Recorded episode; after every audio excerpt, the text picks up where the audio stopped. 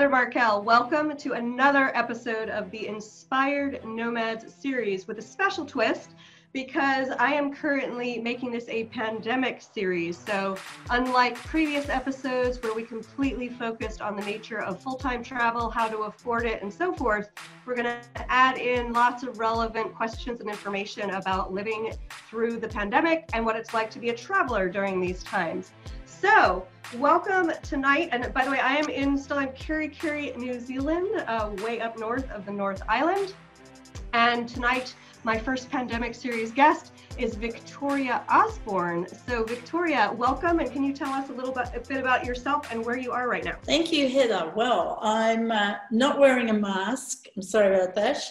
Uh, but uh, I've been wearing one most of the day because I'm in Melbourne and we are in lockdown with the mandatory face covering, uh, which is great for Melbourne because Melbourne is a very stylish, fashionable um, area, and so everybody's got out the sewing machines and they've made themselves gorgeous masks. I saw someone the other day wearing a, a leopard print mask with matching leopard print accessories on her outfit, and uh, I went into a shop. It was actually a costumier shop, and they have little badges and decorations so you can put them on your mask. Things like if you can see this, you're too close, or wash your damn hands. Because uh, sadly, Melbourne's numbers are going up, which is yeah. pretty grim. Mm. Yeah, I'm sorry to hear that. yeah. um, where so um, tell us a little bit about. I know you've you've been a traveler up to recent times. So how long were you traveling and whereabouts in the world? Okay, so I left uh, Melbourne on um, the 19th of April 2016, and uh, I was on my way to Spain to do the Camino de Santiago, uh, Del Norte, and Primitivo, uh, and I was going um, to spend a gap year in Spain uh, working in a primary school, but I didn't know where at that stage. So that's what I knew when I left uh, Melbourne, and I went to Hong Kong, where I used to live as a child for a couple of years, uh, and sort of walked around the childhood areas. Uh, and then flew into Madrid and I did an intensivo, language intensivo there. Uh, went to a, a, puppet festival called Titirimundi in Segovia, which was Segovia was amazing because I don't know if you've been there, but it's got one of the ancient Roman viaducts. And I got off this bus and I had to try and find the Airbnb and it was really hot and sweaty. I had all the stupid luggage and it was mad. And then I turned around a corner and poof, there was this like history. And the thing's made with no mortar, it's just rocks. And, um, you know, blokes made it wearing sandals and skirts, you know. It's just like death. There's nothing like that in Australia and New Zealand. Mm. And you know, that was the sort of first big culture shock that I had. So anyway, then I went up to um, San Sebastian where there was another puppet festival, UNIMA, which is the international puppetry community, have a, a quarterly, no, every four years, every four years um, uh, party. And um, so I was, that's why I was doing the Camino del Norte because I was in San Sebastian. So that's in okay. the Basque country. And then, uh, so I was, you know, this is it. I was having my big life changing adventure. And uh, so I marched all along the Camino and it was fantastic. It was amazing. Um, you know, got to the end of the world and uh, then went down and spent 10 months in a small uh, school, high school, it turned out to be, uh, in Palafolls, which is about two hours north of Barcelona. And uh, then uh, they offered me a chance to renew. And I said, well, yes, I could have another gap year. But my husband said no. And uh, so that was the end of the marriage. So I then spent the next three years um, repeating the exercise, but I went back up north to Asturias for 10 months and then down to Sevilla uh, so I worked in three different provinces of Spain, but I also travelled extensively through Spain. And um, then I travelled a lot through Europe because I met people from the Camino. And so I spent, you know, went as far north as um, um, Copenhagen, oh, well, actually Denmark, uh, and um, then Germany and France, and a fair bit of time in England. Yeah, so all up, I was away for four years, and then I decided when I was heading back, I, I really couldn't fly. So I had to spend about three months planning my journey from England to uh, Australia and New Zealand uh, without flying. And, uh, and that was so, because of the pandemic. You didn't want to fly, or no, no, no. I didn't want to fly because of pollution.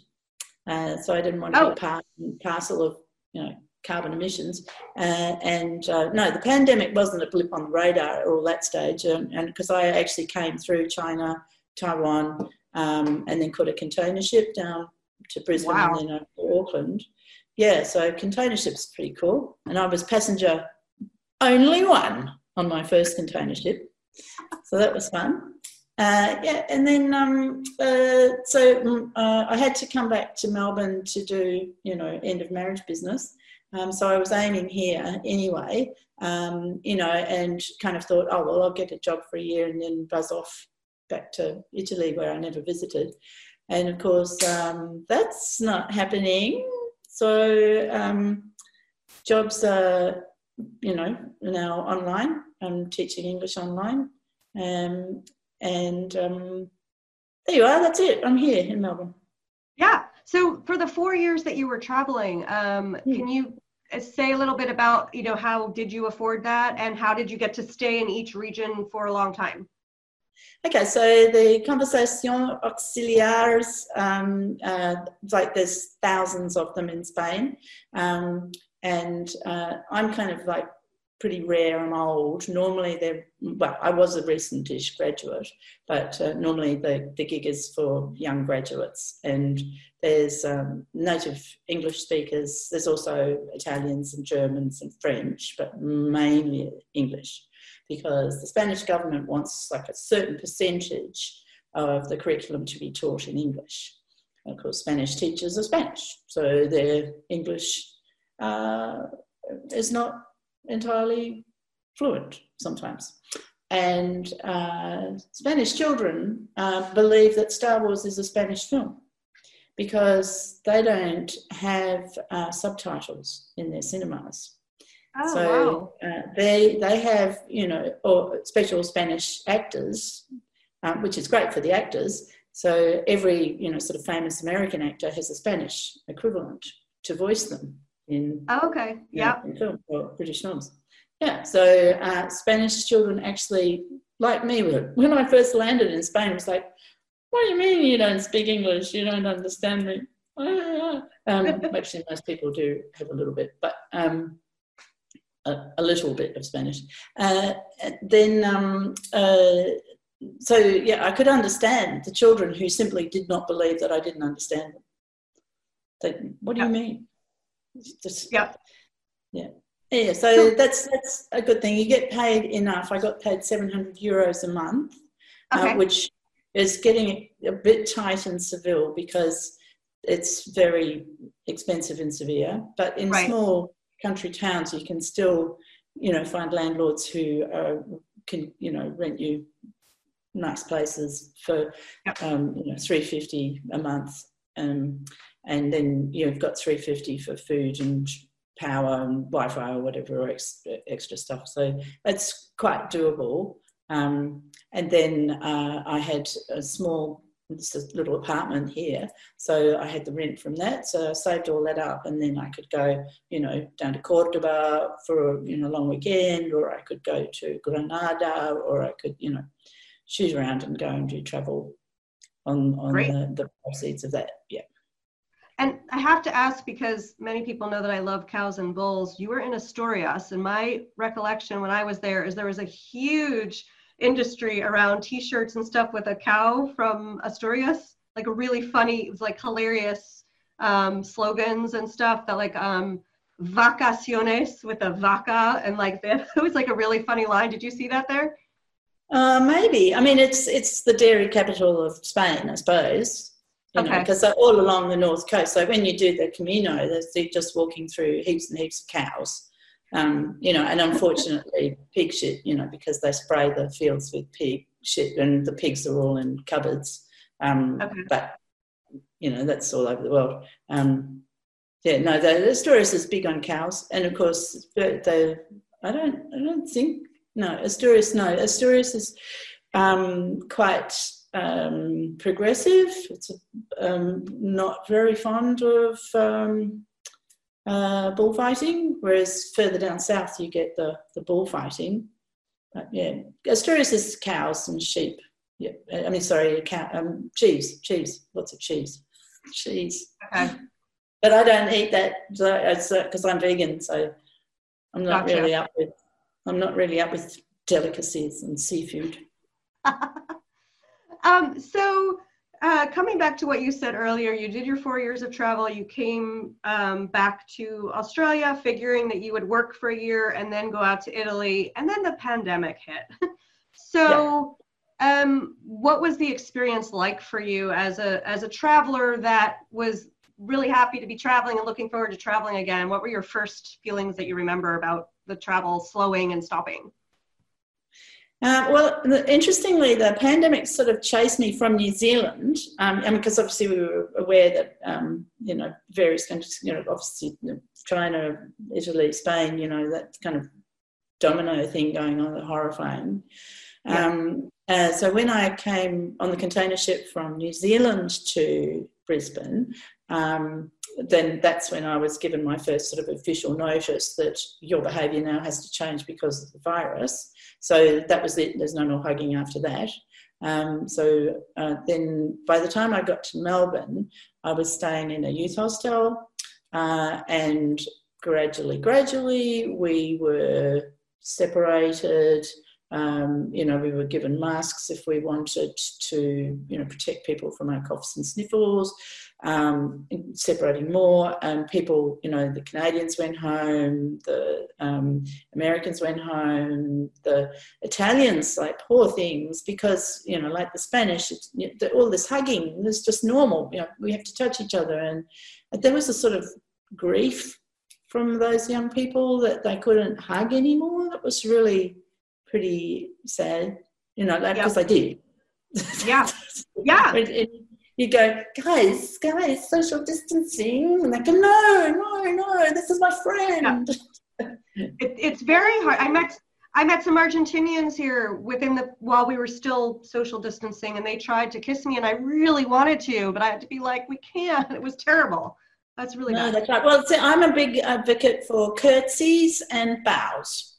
Mm. So you know, you can do your namaste business. That's fine, but I, I like a nice bow and uh, I think curtsies, you know, yeah. you don't have to be a particular gender to curtsy. You can make some lovely, you know, floral kind of movements as you bow. And yeah, it's amusing, really. I don't, I don't approve of elbow bumps. I think they're just silly.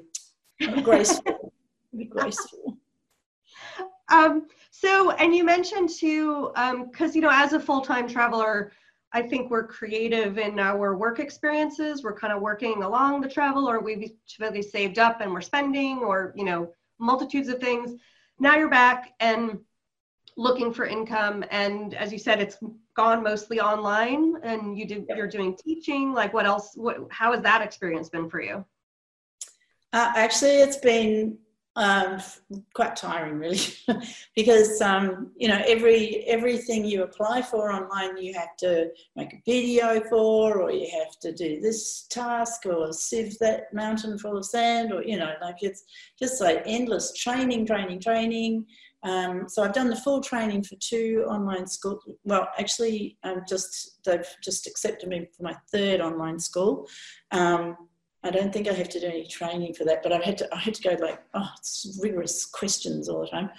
Um, and uh, yeah, so just endless, endless, unpaid, sitting at the computer doing quizzes and you know all that. Um, yep. But now I'm actually getting students. Um, I mean, the one I'm with is quite big, um, so I don't see them again. I just see a student and a student every half an hour, so another two students, whatever um, yeah, so I, uh, I think now I'm kind of through that training entry portal and uh, you know the the ones that train us that you know like there was there was a girl who's based in um, Serbia and she had been doing it for four years and she was just like super relaxed and just you know knew how to do it. So I think you get into a rhythm um, yeah. but having it online it's not very well paid and I think you know to make money you have to be in front of the computer the whole time right um, and this is the one that I'm with is Taipei time. Um, so uh, it's mainly night times and weekends.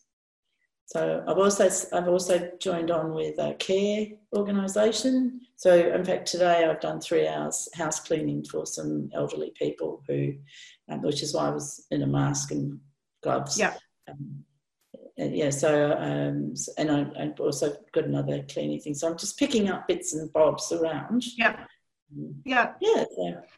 I and I um you know I'm just thinking because um you know there's so much change happening in the world and so many people are losing their jobs and I feel like those of us that have gone out into the world and traveled full time it sort of put us at an advantage now because um, if we couldn't find a job in a corporation we're already used to like doing the house cleaning and the you know the random service kind of jobs so this is like right. normal. doing workaway you know you know just did like anything that people wanted you to do yeah. and um, you know in a friendly kind of environment and that's sort of similar to the caring thing really i mean you know luckily the caring thing to pay you money but work right. you got paid in, in food and board and yeah. um, you know so i was really lucky with my workaways because and when I started the workaways, um, I was particularly interested in staying in um, uh, 16th century French farmhouses, and mm. um, and English. Uh, I stayed in a gamekeeper's cottage too. Um, so I was really lucky for my my writing project um, that I got to to live and work in these historic places. Yeah. Um, at the same time, you know, so I, I, don't know. I did all sorts of things, you know, gardening and chopping wood and, and and, yeah. and yeah, like you say, the travel thing makes you flexible. I, I think yeah. you know, you know, yeah. it doesn't matter where you sleep because you're going to get up and go. Absolutely. I know I like haven't slept in my own bed in forever. I don't even know. Actually, I gave up my home, so I slept in my own bed for years. and that was like a huge, big, big adventure that I did. I just actually bought a new mattress. I was like, oh my god! Whoa. Yeah. What's so? How are you finding? Because I, I mean, I have a host of feelings about um, being a nomad, and now it's like, well, in my case, I'm like an expat, but I guess you're kind of like repat. Um, like you have a home now. it's of there. That's right. Yeah, what's that like for you? I'm so lucky because, um, you know, well, like it's not my family home because I don't have an official family anymore. Um, I mean, I have a beautiful son, but um, he lives with his dad, so um, and we're in lockdown, so I don't see him. Um, and like uh, I was so lucky because I had a, a group of mums who all um, went to the same school as you know our children, and we were like the the committee, and um, so I was able to sort of uh, say help! And you know various ones brought over a table and someone brought a chair and someone brought me some pillows and someone brought me some tea towels and some bowls and some cups and some pots and wow. you know so oh gosh i was so grateful and so lucky. Oh my god. In fact these tea towels oh. uh, you know they came from um, my my beloved friends. So I'm really, really lucky. They, you know, and they bought me just like, you know, a, a, peeler and a little knife for the vegetables and, and a, you know, a sieve and a toaster, you know. Yeah. That's great. So That's so nice. And I feel like, I, um, I, I think traveling also another adjustment is like accepting help from people, um, which I found, you know, uh, I, I, so fine line for me. I don't mean like, um, just expecting everyone to help you but it's like I'm, I'm so used to being independent and as i've traveled i've had to get used to people wanting to help and that it was okay to say thank you so much i really appreciate that. Um, so i think that what a great beautiful situation you find yourself in and that that is there for you and that you're able to accept it. Yeah um, i listened to one other of your podcasts when you were talking about that and that's that it really struck a note for me because yeah, I was always the one who was running around helping everybody else, you know, and um, didn't want to be a burden to anybody or you know, and and that really changed. Um, I'm not sure if it's one of the podcasts too that like the the um, the all the Airbnbs that I ever stay in, I've stayed in at least at least thirty, probably closer to forty Airbnbs now. Um, all uh, you know, mums. So um, uh, that that the, there was one woman in um, Prague, and she she in her um, you know, portrait of herself, she described herself as being in, of the golden age. And there's something about um, you know because that's how women can afford well they, you know, they've got an empty nest. So a lot of them are single and they've got the kids have gone so they've got the, the kids bedrooms so you're often staying in the kids bedrooms and there's a sort of um, simpatico camaraderie with um, mums so uh, yeah. That's kind of like a, a load of gold, golden age people that I've been very lucky to to connect with. Yep, beautiful. So, mm. so now for the foreseeable future, because I'm I'm I'm so bummed about um, how Australia's been going. One because I just think it's terrible when you know it was going so well and then it goes the other direction. Um, also, I was hoping to go to Australia, um, but um, but so now you're gonna be there for the foreseeable future without really being able to travel anywhere. Um, maybe things will open domestically or bubbles or whatever, but um, how is that landing with you, and what are you feeling about that? Well, um, I mean, I, I, realistically, I don't think um, you know we're going very far without a vaccine now. Um, globally, you know, when you look at people who are trying to open and now they have to close again, um, and also like people just have to be respectful of each other. You know, like. Yeah.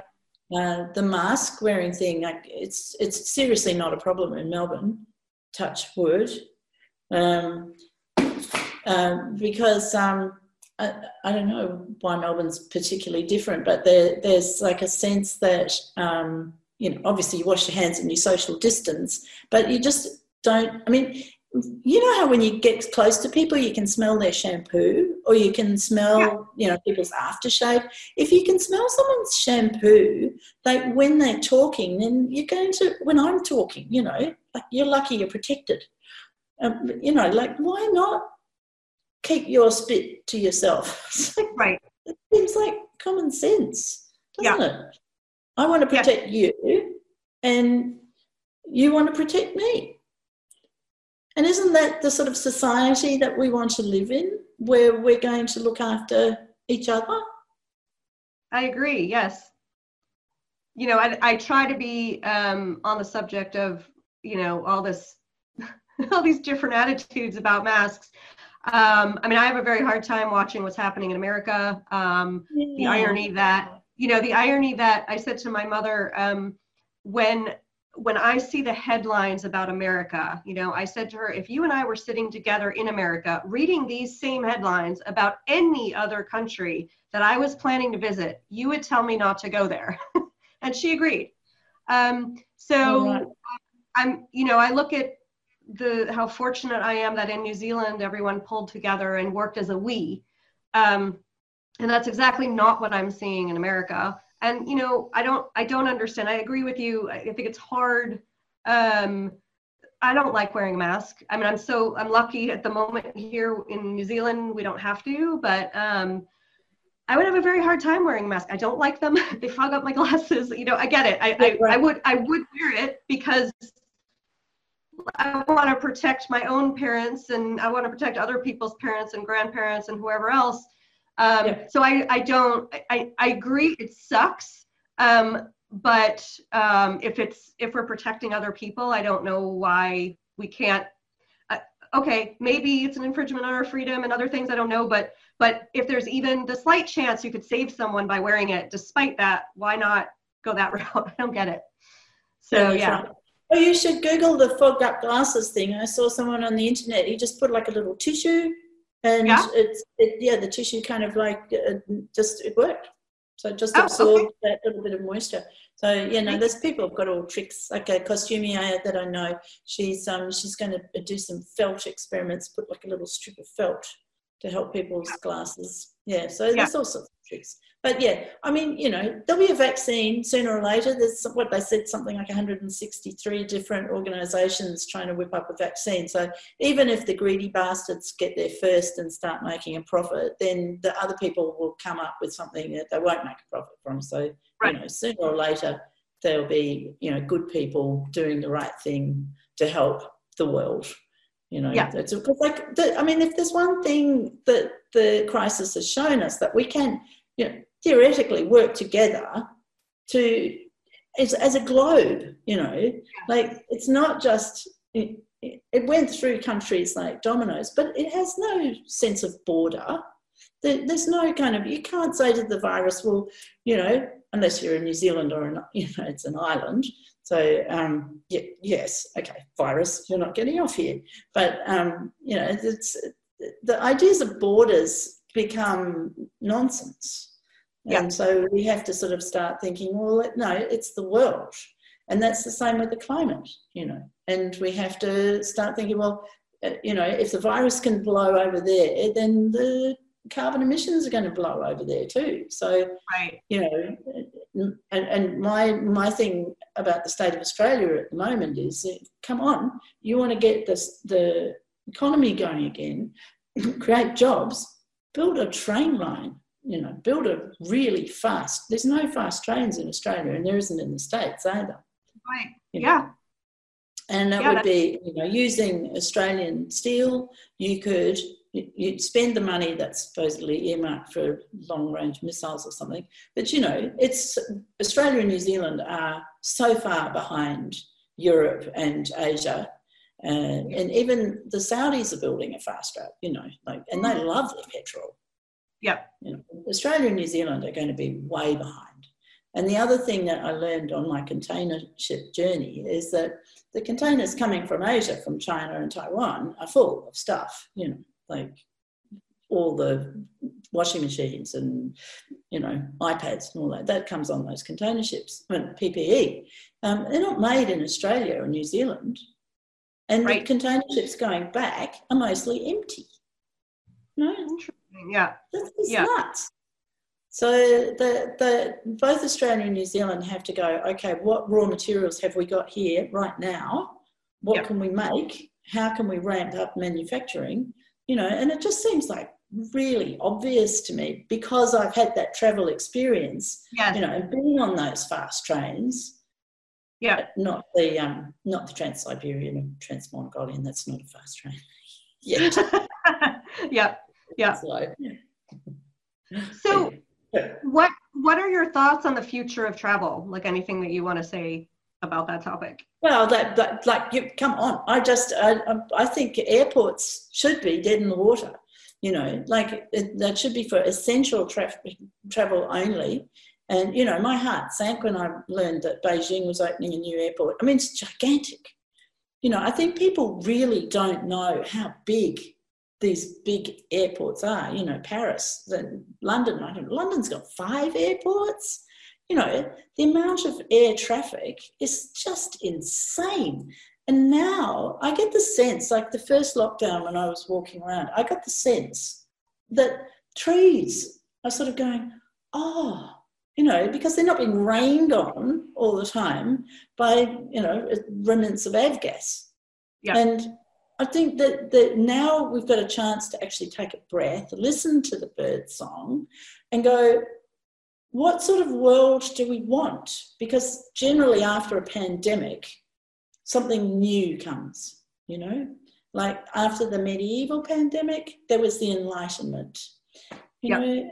And I think this is the time when we could become enlightened and we could go, we're in one world. Sure, travel, learn from each other, you know, but gosh, Yeah. we've got Zoom. We can we can talk to people anywhere in the world. You know, there might be a little lag, but isn't that magic? Mm, yep. just fantastic. And imagine, yeah. you know, in in you know, hundred years ago with the Spanish flu, which came from the states, um, that but imagine, you know, but they were sitting reading books. Yeah. And, you know, that was that was like their Netflix. Right. We're really lucky. We're really, really lucky. So, so all um, we have to do is wait for a vaccine and we're set. So when that vaccine comes, do you, I mean, do you see, you think travel will go back to like it is now with all the airplanes and stuff internationally, or what do you think it will? Well, you know, as much as I feel sorry for people losing their jobs, um, you know, I, I am deeply interested in seeing airlines train people to run trains. You know, mm. I think um, you know if, if, you've been on the Eurostar from yeah. London to Paris, or you know any of the fast trains in China, um, they they're like airplanes. And why we can't think in terms of travel, which is you know just as fast, if not faster. Yeah. Um, it's smart, it's clean. Yeah, of course, the creation and manufacture of these things, like they're going to take energy, but once they're built, uh, why can't they work? You know, what, what's the problem? And, and air is like they they're doing some research. I spoke to a pilot on, on the on the um, Trans Mongolian train, and he's going, "Oh no, they're, they're not going to have. There's no electric trains. I mean, uh, airplanes. There's um, KLM is interesting. That's the Netherlands airline. Yeah. They uh, are actually investing in biofuels made from seaweed, um, and apparently some flights are on seaweed now. Um, but they've also cut all short flights and they've invested in trains. So every every flight less than an hour, I think, or it might be less than 40, 45 minutes, is that they're, they're on a train. So, you know, it's it's entirely reasonable, and we have to, uh, if we, you know, as humans want to survive, we have to think of clean ways to go about our future, and this is you know, come on, it's the mother nature telling us, giving us yeah. a little hint. Um, that's actually quite interesting. I never even thought of that or heard of that. That the idea of planes running on fuel that's better for the environment. Um, yeah. Thank you. That's, I think it's I think it's airy fairy, and a lot of like that pilot that I spoke to, who was a New Zealand pilot. Um, he he said he wouldn't see it happening. He didn't see any change in his industry right. for the next ten years. Well, now he's got a big change, hasn't he? Yeah. So, yeah. And those planes, you know, they cost a lot on the ground. So, because they have to turn them over, you know, like a car has to be turned over every month. The airplanes have to be turned over and rolled around every day, apparently. So yeah. that's all going to yeah. cost money. So, so you know, take when the, the world off the wheels and put them on a train track. Yeah. Well, when the world when the world opens again and it's safe to go internationally and you can go to Italy finally, um, yep. do you think? I, only speaking from what you know today, of course. Like, would you go back, and what what are your thoughts? Yeah, sure. I mean, you know, obviously I have to catch a boat because I can't fly. Um, so uh, hitching ride a container ship, uh, you know, they're filthy. They're absolute and super expensive too. It's not a cheap way to go. But if it's the only way to travel, then, um, but apparently you can catch a boat from Darwin to Bali and then go by boat up through Indonesia. But, you know, as you say, who knows? Yeah. Yeah. But that's really cool. Um, that, you know, the idea of travel by boat and people may look well, into that more. Lovely. Boats are fantastic. I, I, you know what? I am going to disagree. I get seasick really easily. I'm a small rise and not a boat fan. A fan of the environment, so I'm sorry about the, the flying, but like, mm-hmm. just, yeah. Well, I'm glad you're a fan of the environment. That's good because, you know, basically we do have to breathe and we all have to drink water. So, yeah, you know, that, that yeah. you know, if you play Sim City, and, and uh, it's just it's one of those things you've got to pay attention to your air and water quality and i'm not sure that uh, you know we help each other enough like we've got to be good neighbors because like their water and their air is coming here you know? Right. So Right. selfishly, I I need to look look up, you know, I need to look after everybody. Same Yes. thing with the masks. Yeah. Yeah. Otherwise, humans are stuffed, and then it's probably actually a good thing because if we can't work together to save ourselves, then Yeah. I, I hope working together will become, a, a, you know, a popular trend of the future. Um, so, um, any other kind of comments or insights that you'd like to share with the audience on traveling or, you know, being in the times of the pandemic and someone that's listening that is a traveler and misses travel so much, like how they might cope with the short term of not being able to travel? Well, I'm a big micro traveler.